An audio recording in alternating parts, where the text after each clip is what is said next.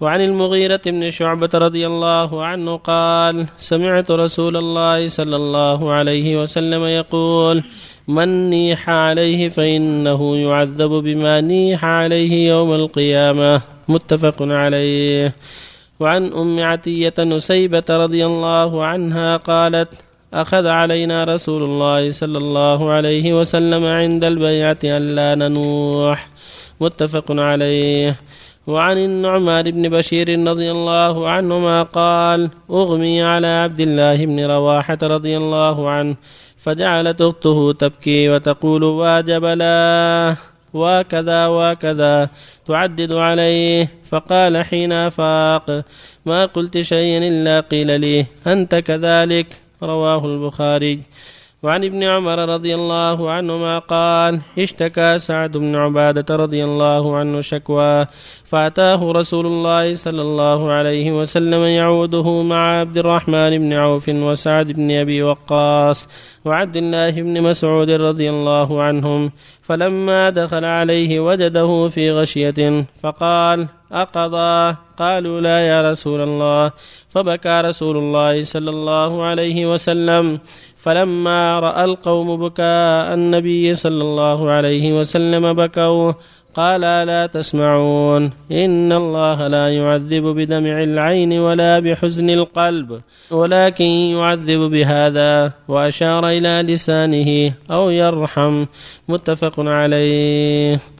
بالله التوفيق الحمد لله وصلى الله وسلم على رسول الله وعلى آله وأصحابه ومن اهتدى به. أما بعد هذه الأحاديث الأربعة تبين شدة تحريم النياحة وأن الميت يعذب بذلك فالواجب الحذر منها.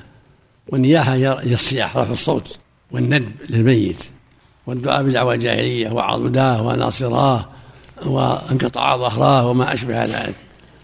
هذه لا تجوز هذه النياحه والميت يتأذى بها ويعذب بها.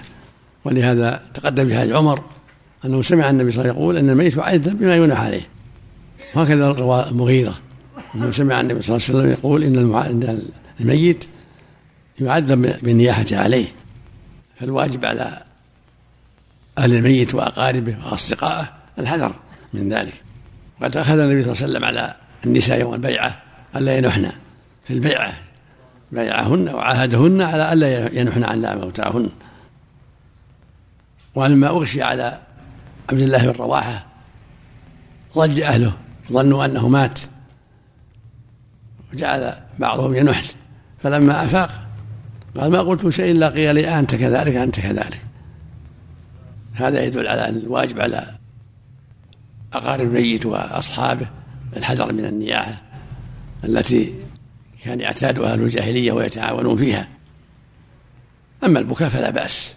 بكاء العين دمع العين حزن القلب. تأثر لا بأس. كما في الحديث الرابع أن النبي صلى الله عليه وسلم سعد بن عباده قد أصابه مرض.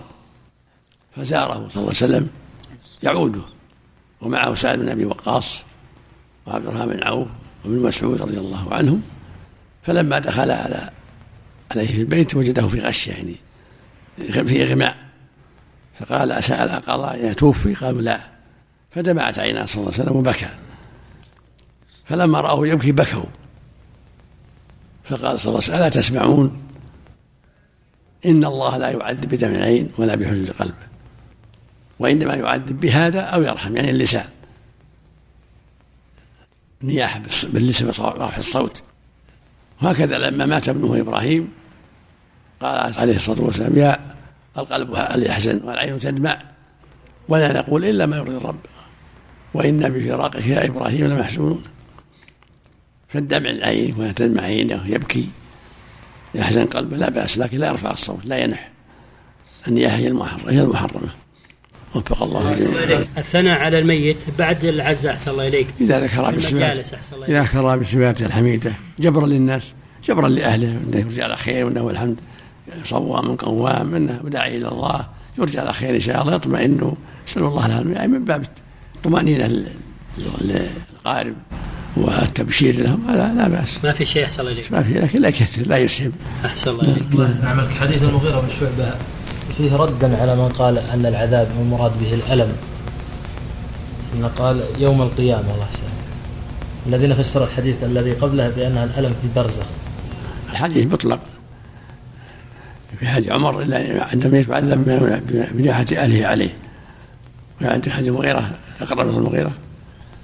نقرأ حديث المغيرة. من نيح عليه فإنه يعذب بما نيح عليه. كذا عندك؟ نعم الله هذا زيادة زيادة بيان وأن هذا أشد وهذا أشد. نعم.